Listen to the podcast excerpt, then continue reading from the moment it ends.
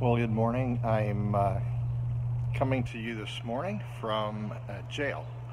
And uh, I don't know if that uh, seems a bit strange to you, but um, uh, given today's uh, message, it seemed just like an appropriate place to come and to speak to you this morning. Kind of a gray day. it's kind of how I imagine the day might have been that we were talking about today. And and uh, we're in outside of the oldest uh, civic building in Kitchener, and um, it uh, is the uh, the courthouse and the jail uh, that was here in the mid 1850s. In fact, to become a county, you had to have a courthouse and a jail, and um, so Kitchener, then called Berlin, was uh, considered the county seat um, one of their main things in doing that was that they had uh, both a jail, a courthouse, and then afterwards, uh, behind me, uh, this yellow brick building to my uh, to my left uh, was built for the uh, jail keeper, the gaoler, and that's where he lived. And so it's we see it wasn't really uncommon to end up in jail as uh, Christians in the early church. Um, today, uh, hopefully not so much, especially in North America. In fact, we kind of t- wonder what's going on if we have a Christian that's in jail or a pastor that ends up in jail. It's usually not a good thing or um, a desirable thing. And yet, um, in the early church, uh, many times Christians, because they did what God told them, because they were obedient to His word, uh, they would end up in jail and being uh, uh accosted and uh, sometimes even sentenced to death. And so, um, I don't know about you, but I've met people that talk about their life being like a like a jail sentence that they feel that their life is maybe monotonous, the same all the time, there's nothing different. Maybe the same things keep happening to them, and, and they describe uh, life as being a, uh, a jail sentence. And uh, I don't know, sometimes it can seem like that in life. It seems like no matter what you do or what the choices you make, you just keep getting these these difficult situations and difficult outcomes. And, uh, and if you notice that there's times it just seems like no matter what you do or what you change in what you're doing, um, that your life just seems to keep spinning more and more out of control. And I think probably, um, probably the disciples could have uh, um, understood what you would be talking about.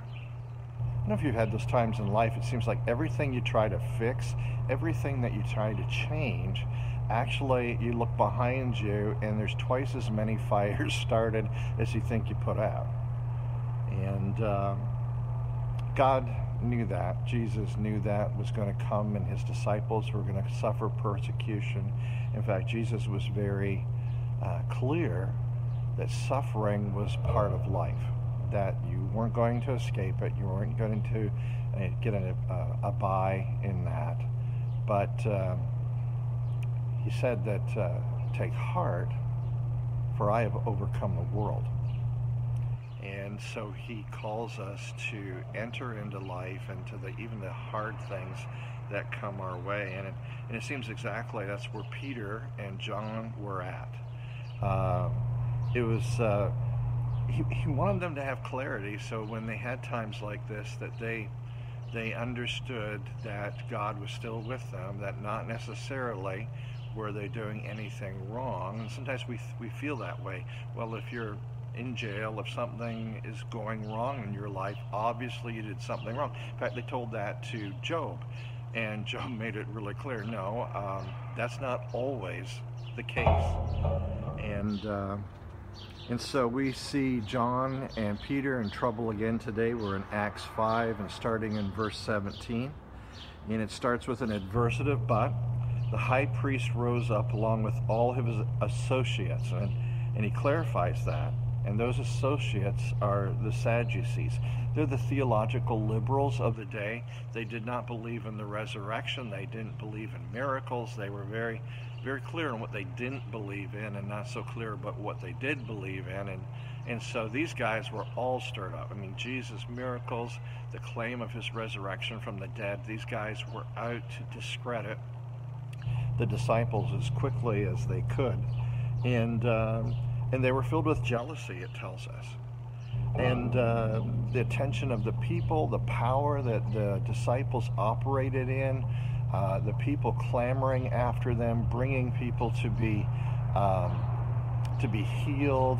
Uh, just the powerful way in which the disciples taught, which was very reminiscent of Jesus in how he taught.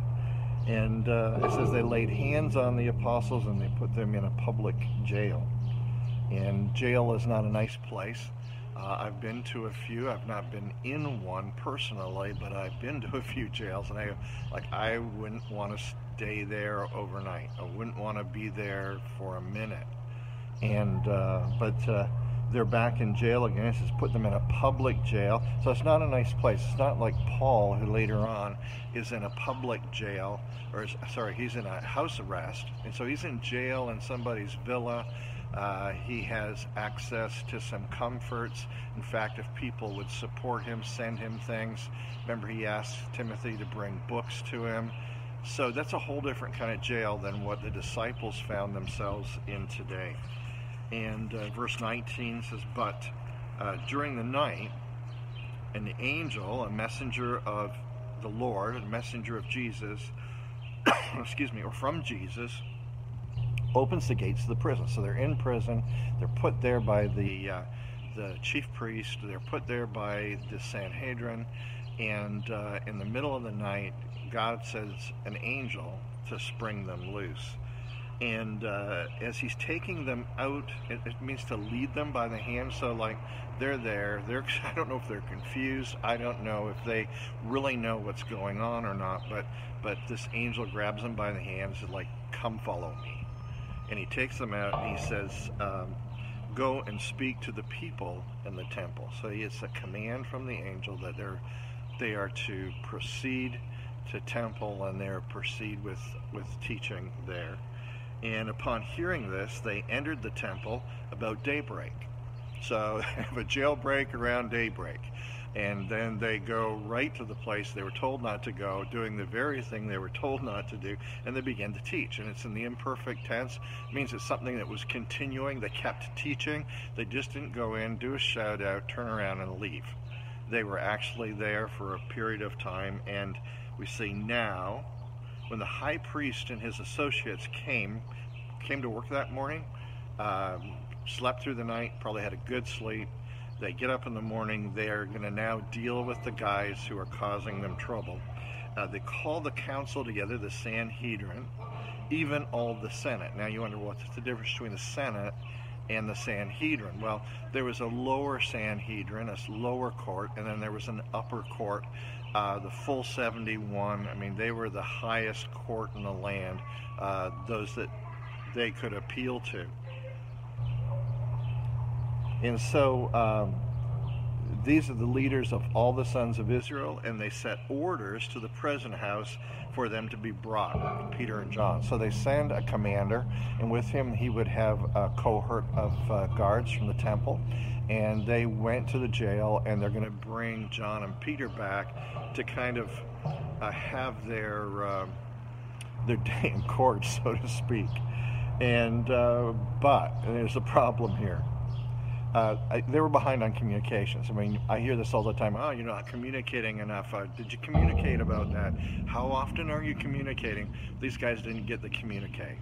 Uh, they missed out on it. They thought they were still in jail they're not in jail and so the officers come back and they from the prison and they they report to the high priest uh, they're saying that uh, we found the prison yeah it was there we found the guards outside of the prison they were there um, problem is when we opened the cell door um, well kind of um, like well nobody was there and uh, they found it locked securely I mean, they checked the locks. They kind of rattled. It.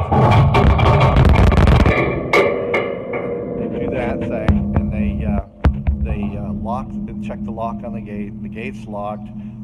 Nobody's home. Nobody's there, and uh, and they didn't find them in prison. And the guards are still standing at the door, and so uh, uh, they put them in. They returned to get them out, uh, but they didn't find them. Gone, vanished, in the twinkling of an eye well, you could say. Uh, but when we opened up the cell, we found no one inside. That was not a good thing. Uh, if they'd been Roman guards, that would have cost them their life. Um, I'm not sure what happened to the guards of the uh, temple when things like that happen, but you want to bet uh, ever done something at work and or broken something and uh, and had to go tell the boss that you broke it. you can identify with these guys. Now, when the captain of the temple guard and his uh, and the chief priests heard these words, they were greatly perplexed. I mean, they were at a loss. Uh, clueless would be the word that we would use as to what would come of this. Like, what's going on? What's happening? Like, where is this going? verse uh, 25 but someone came and reported to them the men whom you put in prison are standing in the temple and they're teaching people it's totally unexpected. It's not what they were expecting. Uh, they were used to being obeyed. They were used to things going the way that they wanted them to go. I'm a firstborn only child. That's my life. I kind of expect things to go the way uh, I, just not like my wife who had four other uh, sisters and a brother um, she's used to things not being the way they're supposed to be. Um, not so much for me. And uh, so uh, they're teaching, and they, uh, captain, in verse 26, went along with the officers, his men, and they proceeded to bring them back without violence. Why? I was going to deal with that next. For they were afraid of the people. I mean, they, they had the goodwill of the people. John and Peter, people loved them they were afraid of them. We saw that last week, but they they they had uh, the respect of the people, and they thought they could be stoned. Um, not what we think of in stoning. That's where they take a rock and they throw it at you to try and kill you. And so the guards think if we if we arrest them and if we're rough with them, the people are going to rebel. They're going to they're going to they're going to stone us. And um, verse 27 and then they the soldiers brought them the disciples. They stood before the council before the sanhedrin. And the high priest questioned them. And that's a negative term. It's like not just asking questions it's like verbally abusive. Maybe they hit them because they're they're hidden now. They're not out in public. Uh, but the guy high priest questions them and saying we gave you strict order we commanded you to not continue teaching in this name, in the name of Jesus. And yet, look, look at you. Look at what you've been doing. Um, you filled Jerusalem with your teaching, and you intend, here's where they sign motive to them. You are trying to put this man's blood on us. You're going to charge us with the crime. I wonder if that's their guilty conscience that's still messing with them. But Peter and the apostles answered, we must obey. It's necessary that we obey God rather than men, rather than you. That's what's necessary for us. Verse 30 the God of our fathers, Yahweh, He raised Jesus up. It means to wake one up and, from the dead, whom you had put to death by hanging him on a cross. So they're talking about lifting up. Uh, he was hung up by them and uh, and it says that he is the one whom God exalted. It means to lift high. So here's what's going on. They've got a contrast going on here. You hung him up on a cross. God lifted him up. Kind of in your mind's eye, hanging on a cross. God lifted him up, came down, plucked him up, lifted him up, and uh, and exalted him you were trying to abase him, God exalted him and uh, and put him at his right hand as a prince and a savior, the one who would deliver them. And he says two things. There's two reasons God did this. One, to grant repentance to Israel, the ability to change their mind. I mean, these facts were in front of them and confronted them, and they had to make a decision. Are we going to obey this? Are we going to listen to this? Are we going to go in this direction? Or are we going to ignore the facts that have been brought before us? Some did, some didn't. And secondly, forgiveness and the forgiveness of sins. Release from the bondage that they were in. In verse 32, we finish up, and we are witnesses of these things. We're eyewitnesses of these things. John, Peter, they said, We saw this. We were there. Uh, you can't dispute this with us. And we are witnesses of these things. And so is the Holy Spirit. God Himself is a witness that these things happened. And uh, whom God has given to those who obey Him. That's the Holy Spirit. So why are they obeying God and not men? Well, be, because the Holy Spirit had been given to them to walk in obedience and to be witnesses. And they said, like when it comes down to to doing what God has said we're to be doing, or to be following your rules, uh, we are going to follow God, not you. Plain, simple. And sometimes I spend my life trying to avoid conflict. I try to stay out of relational jail. I don't want to be in jail relationally with the people I love. I don't want to be in jail relationally with the people I work with. I don't want to be in jail with people who who I come in contact with. And so, I mean, maybe that's in Canada why we're so polite. We just want to stay out of relational jail. And that kind of hits all the parts of our life, and and um, and especially in this time of loneliness, we maybe even bend over more to get along because we we don't want to be uh, disconnected even more. Sometimes, I mean, it's so deeply ingrained in us to avoid conflict in situations, and I mean, even I mean, from a small boy, I felt that. Um, you know, I want to live my life and not bother other people. And I don't want to be bothered by other people either. It's kind of like live and let live. Um, in the words of Paul McCartney, live and let die. I don't know. I, I know that I would do anything, and especially this is a male trait, we will do anything for peace. We want peace in our home, we want peace at work, we want peace in our social life, and so um, we spend our time avoiding anything that kind of smells, looks like, acts like conflict. And um, Jesus has commanded us to go into all the world, though, and that's kind of counterintuitive. It's counter what we are as people, and especially today in North America and the Western world, that's kind of how we live our life. And uh, and so, like this thing that we're doing as a church, even this Kraft dinner drive, is kind of like a baby step in the direction of moving out of our comfort zone, a baby step of moving into the line of fire where there could be conflict. Now, very unlikely, it's low level. People may have things to say, but we're entering in. And the reason I say it's baby steps is like we don't even have to talk to a person we don't have to make awkward conversation with somebody. We don't have to talk to them about things we don't want to talk about, which are things, I mean, if you're the kind of a, some of you are evangelists. You sit down on the bus, you strike a conversation. My mom's like this. Like wherever she goes, she's talking. I'm looking around there. She is talking to a lady she's never met before about things I would never talk to somebody about that I don't know. And I'm left staring kind of at the ceiling, at the floor, anywhere around going like, get me out of here.